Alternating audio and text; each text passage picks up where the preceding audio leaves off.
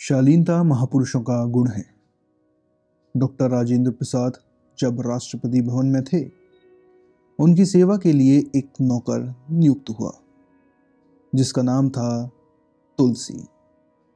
तुलसी ईमानदार था, पर था लापरवाह। घर की सफ़ाई करते करते कभी कभी वह कुछ सामान तोड़ देता।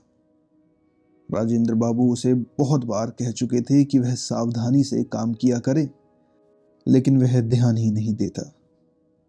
एक विदेशी अतिथि ने हाथी दांत की एक कलम राष्ट्रपति जी को भेंट की थी। वह इसे सहज कर यत्न से रखते थे और प्रेम से लिखते थे। एक दिन तुलसी ने घर को सजाने के क्रम में उस कलम को भी तोड़ दिया। राजेंद्र बाबू को यह देख काफ़ी दुख हुआ कि बार बार चेताने पर भी तुलसी ने गलती कर ही दी।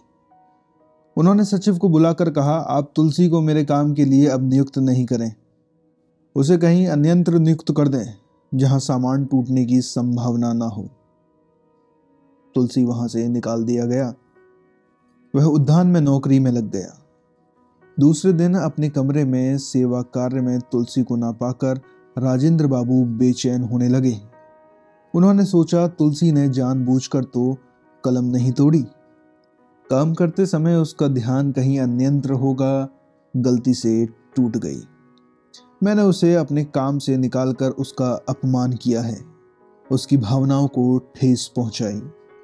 अंततः सचिव को बुलाकर उन्होंने कहा, तुरंत तुलसी को मेरे पास भेजिए। तुलसी अपराधी की भांति डरा डरा उनके समक्ष सिर झुकाए उपस्थित हुआ। अज्ञात संभावना के भय से वह काँप रहा था कि राजेंद्र बाबू ने कहा, तुलसी तुम मुझे क्षमा कर दो। मुझसे भूल हुई है। तुम्हें हटाकर।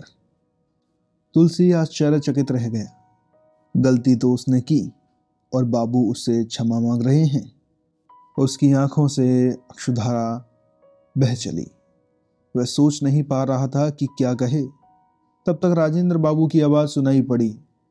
जब तक तुम यह नहीं कह दोगे कि मैंने क्षमा किया, मैं ऐसे ही तेरे सामने खड़ा रहूँगा। अंततः तुलसी को कहना पड़ा, ठीक है, क्षमा किया।